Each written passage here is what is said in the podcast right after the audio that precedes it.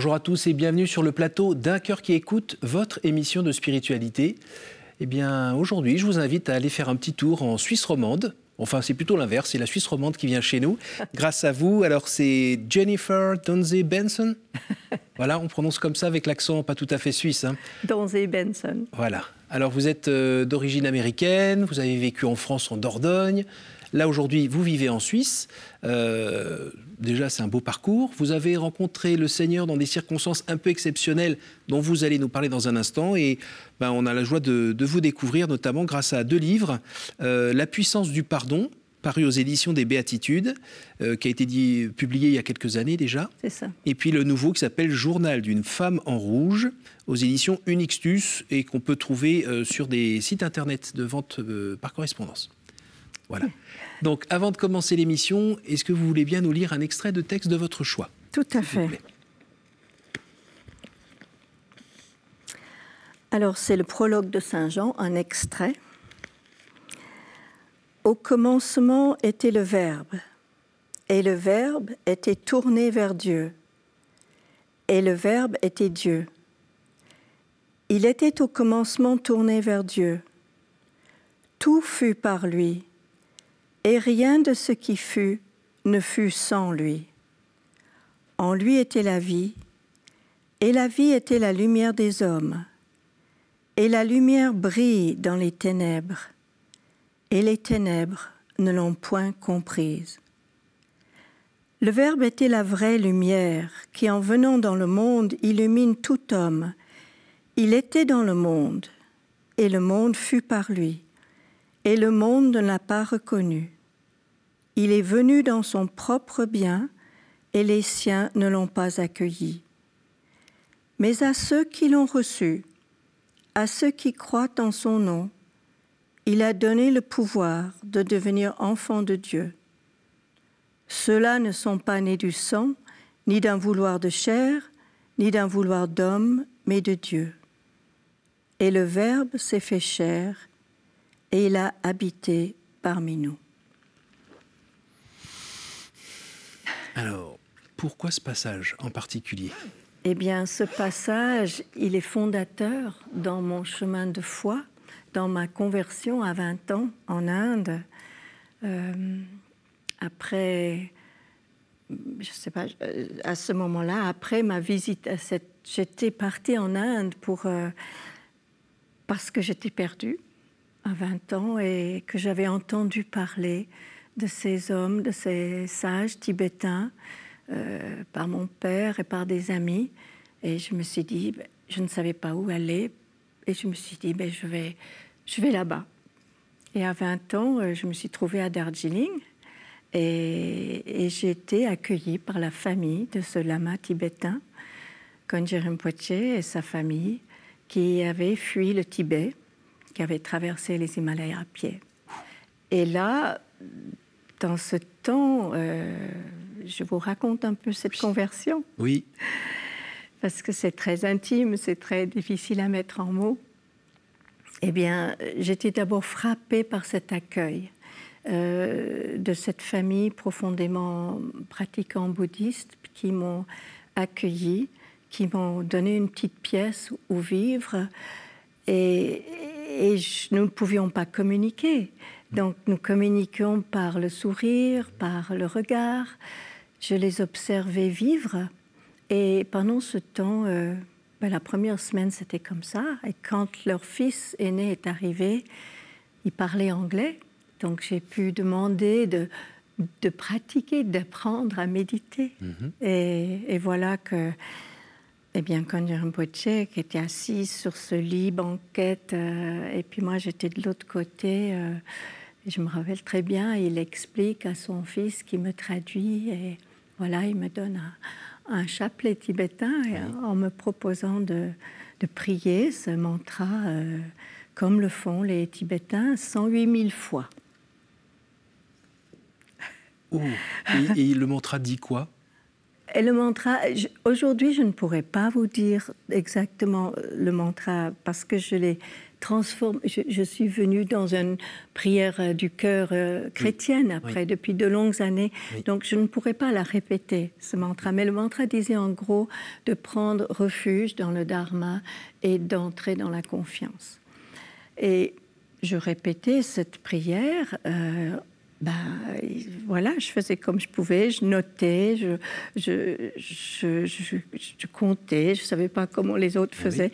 Mais au fur et à mesure, je pense que ça a aidé beaucoup de choses à, à se décanter en moi.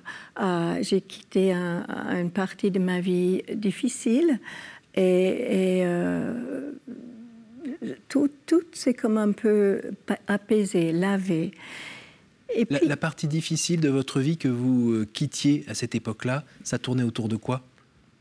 Mais ça tournait autour du fait que, comme mes, mes, parents avaient été séparés, mmh. se sont séparés plutôt, mmh. et quand, quand j'avais 15 ans, 16 mmh. euh, ans, euh, oui, c'est ça, 15 ans, bien, j'ai sauté un peu dans, beaucoup dans le rôle de, de maman de remplacement, puisque nous sommes restés avec mon père. Et j'avais trois frères et sœurs en bas âge, et puis des frères et sœurs au-dessus. Et donc, euh, c'était une. Avec le recul, je vois que c'était une manière de me sauver moi-même d'une grande souffrance euh, face à cette séparation, face à cette, perte de ma maman, euh, que je ne voyais pas que je, me suis ruée dans, dans ce sauvetage, dans ce, rôle de m'occuper de mes frères et sœurs. Donc j'étais, j'ai vécu à côté de mes pompes, mmh. sans être dans ma vraie identité, mmh. sans vivre vraiment une, comment est-ce qu'on dit, une adolescence eh euh, un peu faux folle. Euh. Donc euh, voilà, et puis avec ça, je vivais beaucoup de solitude parce que je, ne partageais pas ce que je vivais. Mmh. Donc, et, les choses devenaient lourdes. Votre papa voyait rien? Non, mon père ne voyait pas ça. Hmm. Mon père avait des côtés très extraordinaires, très charismatiques, hmm. un, génie dans l'invention des idées, de la parole, mais il n'était pas proche de ses propres émotions eh et donc il ne s'approchait pas des, des, miennes ni de ceux de mes frères et sœurs. Et votre maman avait euh, déserté la maison complètement? Elle avait déserté, elle n'avait plus le droit de revenir. Et puis je pense qu'elle n'a pas eu la France, elle était anglaise, euh, venue de la Californie, face à, ce jugement qui avait été posé, elle, elle n'a pas su se battre, je dirais, pour avoir un meilleur droit de visite. Et donc, nous la voyons qu'une fois tous les 15 jours, je dis pour une tasse de thé chez ma grand-mère, et c'est resté quelque chose de un goût très mauvais, très désagréable.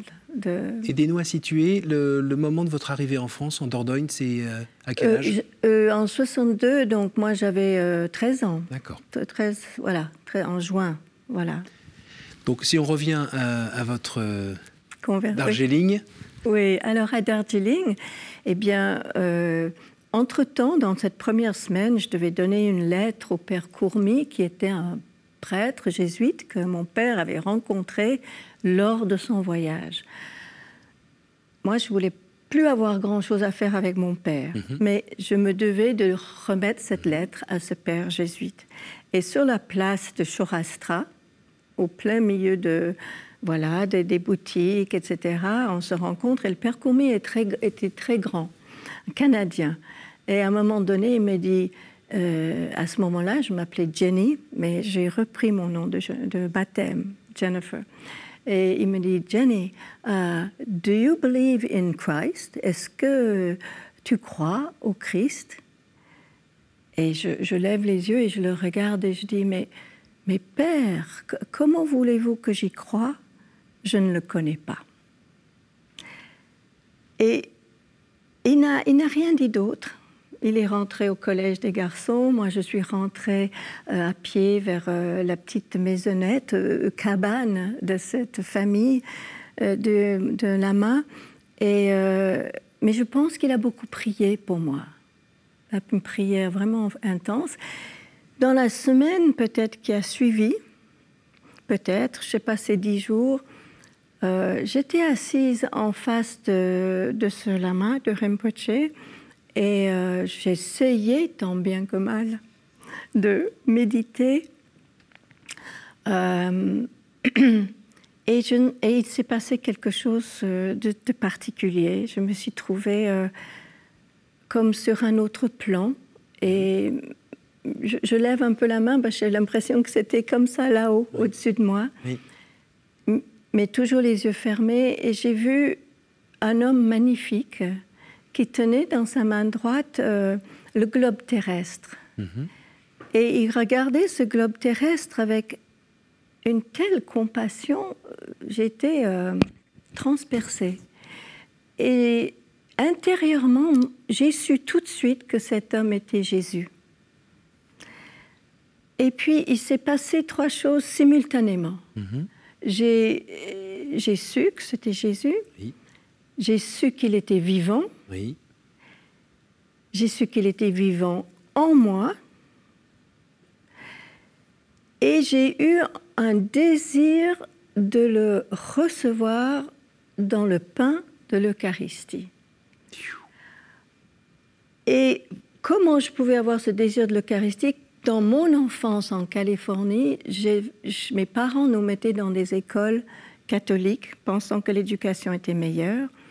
Et en France, j'ai aussi été dans une école. Donc, j'avais vu des élèves aller à la messe, je dirais, mais sans plus. Donc, voilà ce qui s'est passé et qui est difficile à mettre en Oui. mots. Mais tout a basculé en moi. Il y a eu un avant, il y a eu un après. Et hum, évidemment, j'ai- je crois que j'ai reçu de, de l'Esprit Saint, que je ne connaissais pas encore, le, le don de la sagesse, c'est-à-dire de savoir quoi faire. Mm. Euh, j'ai su que, que Rinpoche et sa famille ne pouvaient pas me conduire plus loin Oui. euh, euh, Il avait entrouvert une porte. vers le Christ. Ça, ça m'est paru évident. Euh, Je, je- Et donc, mais je suis restée quelques jours à, à goûter cette, cette expérience qui, qui brûlait dans mon cœur. Euh, quand euh, on lit dans les Écritures que sur le chemin d'Emmaüs, euh, leur cœur était brûlant, je pense que c'est tout à fait physique. C'est pas seulement une métaphore. Et mon cœur est- était devenu brûlant. Et, et, j'ai eu l'idée de retourner vers le Père Courmy. Et quelques jours plus tard, euh, je crois que je disais encore pendant toute la journée mon- le mantra, puisque je le disais en marchant, je le disais en m'endormant. Quand Rinpoche avait demandé à son fils Co- comment, comment tu vas, j'avais dit Ah, ben quand je me réveille la nuit, je suis en train de réciter le mantra. Puis il a simplement souri. Et puis il m'a dit Continue. Et ça m'a touché parce qu'il a dit Continue, s'il te plaît. Ça, ça m'est resté toutes ces années après. Please continue. Oui. On sent de la bienveillance. Voilà. Et son regard est- est- était magnifique. Son regard de, de Rinpoche était lumineux. Et donc, je suis retournée chez, chez le père Courmy. J'ai dit, Père, asseyez-vous. Ben, je me suis dit, euh, et puis je lui ai raconté, comme, comme je viens de vous raconter. Et ben, c'est ça le témoignage qu'on lit dans les actes. On raconte tout simplement ce qui nous est arrivé. Oui. Et, et il a eu vraiment, je crois, une, lui aussi une visitation de l'Esprit Saint. Mhm. Euh, en tant que missionnaire, il aurait pu, pu- pu vouloir comme me prendre sous son aile Oui. et me conduire davantage. Il n'a pas fait ça. Il s'est levé et il, il m'a bien écouté. Et il s'est levé et il est allé chercher sa grande Bible de Jérusalem, une couverture bleue. Et il me l'a donnée. Et il m'a dit euh, Prends ma Bible, retourne dans la famille tibétaine et commence à lire Saint Jean. D'où la lecture que j'ai choisie. Parce que quand j'ai su que sur ce plateau, j'aurais un texte à lire et que je, je priais, je, je me disais, qu'est-ce qui vient? C'est venu spontanément. C'est vraiment le, c'est le fondement de ma vie parce que texte. Quand il dit euh, et le Verbe s'est fait chair, et il a demeuré entre nous, il a planté sa tente au milieu de nous. Je crois que c'est l'axe fondamental de ma vie de foi, c'est l'incarnation. C'est que ce qui, se vit dans ma foi se vit dans mon corps, dans, dans ma pensée et dans ma parole. C'est cette, euh, cette unification. C'est- vraiment au cœur de mon histoire. Et hum, alors je reviens au Père Courmy et, et- et il, il prend la peine de m'ouvrir la Bible et de mettre un marqueur à la place en sachant que ben, j'avais pas beaucoup Oui. de connaissances Oui. dans la Bible. Et je suis rentrée avec ce, ce gros livre sous le bras. Et Le lama n'a pas trop mal réagi en voyant une Bible? non, je pense que le lama avait beaucoup de sagesse. Moi, je pense qu'il a su que quelque chose s'est passé au moment où j'étais assis en face de lui. Ça n'a rien changé de sa bienveillance. Il- C'est pas du tout de cet ordre-là.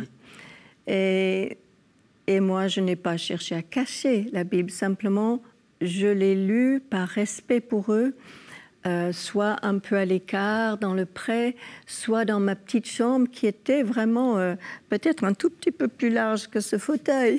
C'était un petit cabanon où il y avait juste la place d'une planche et j'avais comme compagne une souris qui venait me voir la nuit. Alors je lisais à la, à la lumière d'une bougie et j'ai commencé par Saint Jean. Et entre ce que j'avais vécu de cette visitation et entre et l'écoute de la parole, c'est comme si je lisais Saint Jean comme un livre ouvert. Je- C'était, j'avais pas besoin de, de- qu'on m'explique. J'ai compris que celui que j'avais rencontré était le Fils de Dieu. Dans la, je n'ai pas lu la phrase d'après. Quel beau cadeau. Oui, c'est beau ça. cadeau. J'ai compris ça. Alors, on, on va être obligé de prendre Oui, euh, oui, tout d'un coup oui. une accélération dans le temps. oui, oui. Euh, notamment pour. euh, ben, vraiment, j'ai beaucoup apprécié ce livre. La puissance du pardon. Et là, on est en plein temps de Pâques. Donc, le pardon, forcément, Dieu qui meurt pour racheter tous nos péchés, ça, ça- ça allait bien ensemble. Euh, ce que j'ai aimé dans ce livre, c'est ben, vous raconter ce que vous vivez. Et puis, il y a aussi un petit peu euh, une invitation euh, euh, à changer notre regard, à changer notre vie notamment à pas attendre que l'autre nous demande pardon parce qu'il nous a fait mal, mais partir du principe qu'on le pardonne même s'il ne demande pas pardon, et amorcer ainsi un cercle vertueux. Mhm. J'ai bien compris? Oui, alors euh, oui, vous avez bien compris. Moi, je, je- je dis bien que euh, puisque en 2000, je sais pas si c'est en 2006, 8, euh, le Seigneur m'a vraiment dit dans la buanderie, dans mon cœur, euh, alors que je enlevais une tache sur un pantalon, Mm. euh, c'est comme ça que je veux que tu appliques mon pardon à ta vie. Oui. Mon, mon salut, il m'a dit, ah, écoute, mon salut à ta vie. Et moi, c'était évident que c'était le pardon, que le salut nous venait à travers le pardon. Et j'ai j'ai réalisé, en, en creusant et en le vivant pour moi, que beaucoup de gens ne font pas ce lien. Je veux dire, ils comprennent que Jésus vient sauver l'humanité, mais ils n'ont pas bien saisi que le moyen, c'est par le pardon qui se diffuse. Qui Simplement, j'aimerais juste dire par rapport à j'attends pas que l'autre euh, regrette pour lui pardonner. Euh, je dis surtout que je pense que Jésus m'invite à instamment entrer dans le pardon pour me libérer, Oui. Pour afin de pouvoir aimer, Oui. être aimé de lui Et pas être écrasé. et aimer. Et ne pas, être, ne pas garder les ressentis, ne pas entrer dans euh, être justicier moi-même, c'est-à-dire ne pas m'emprisonner. Puisque Jésus est venu pour me rendre libre. Et, de cette invitation, mais qui, est une, qui n'est pas seulement une invitation, c'est une urgence. Oui.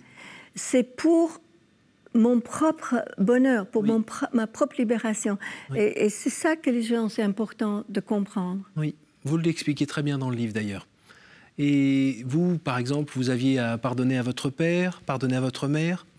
Et oui, et oui, moi je dirais que nous avons des pardons d'abord au quotidien, dans Mhm. notre vie de tous les jours. Quelqu'un qui me fait un queue de poisson sur la route, ben soit je jure, soit je crie, soit je le juge, soit je dis oh ben ce qu'il a fait n'est vraiment pas correct, et puis je, je, je vais pardonner cet acte. Voilà. Donc c'est vraiment au quotidien. Moi je pense que le, le pardon est notre force, est notre moyen de rester libre et serein Oui. et en paix. Oui. Et oui, alors il y a eu beaucoup de circonstances dans mon histoire eh bien, qui m'ont fait entrer dans le pardon, notamment euh, un pardon à mon père, euh, que je décris alors longuement dans, dans mon deuxième livre, le, mon journal de Femmes en rouge. Le sous-titre, c'est euh, Amazing Grace.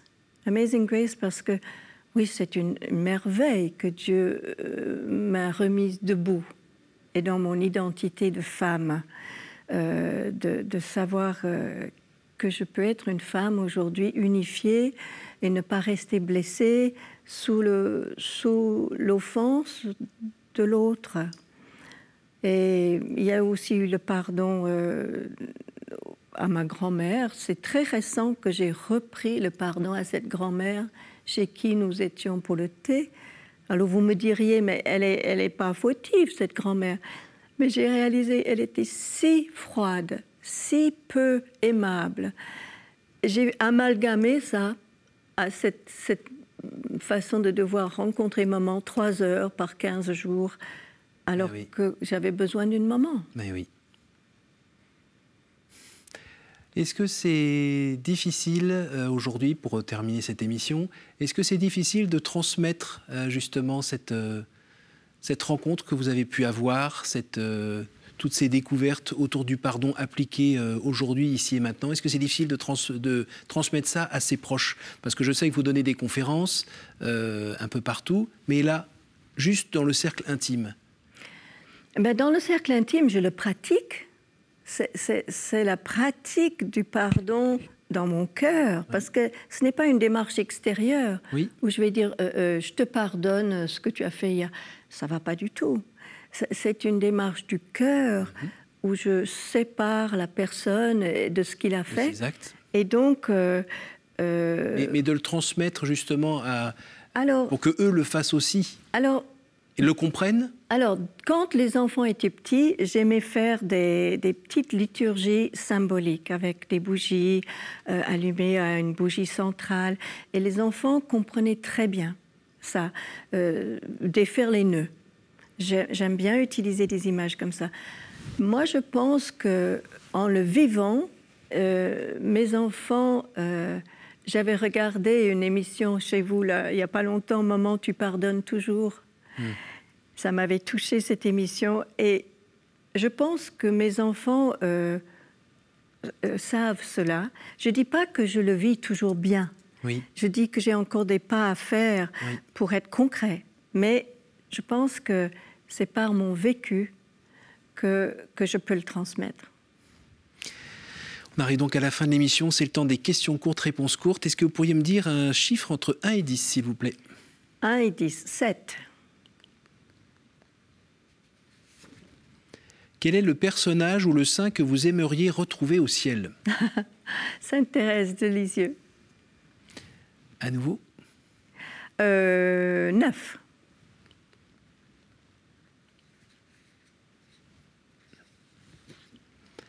Quel conseil donneriez-vous à quelqu'un qui aimerait rencontrer Dieu? Eh bien, de le lui demander très simplement dans son cœur, un peu comme saint Augustin a dit, euh, qu'est-ce que, au Dieu que je con- non, euh, si tu existes, fais-toi connaître à moi. Une dernière. Un. Quelle est la dernière fois où vous avez reconnu l'action du Christ dans votre vie?